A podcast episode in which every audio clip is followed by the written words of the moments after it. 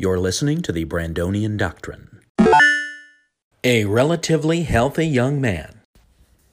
My college roommate came up to me one day and asked me, What would you say to someone who's bleeding from four different places on his body at the same time?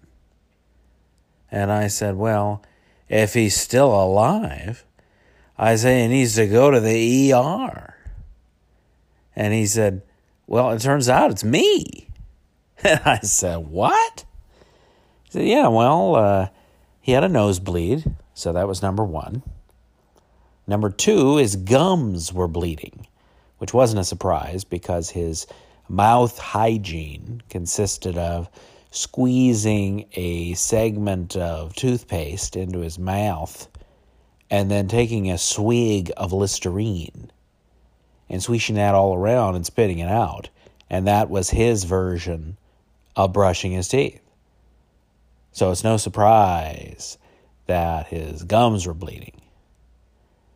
Number three was he had scraped his knee on something and it scabbed over. And he peeled off the scab, so that was bleeding. And number four was hemorrhoids which wasn't a surprise considering he was obese.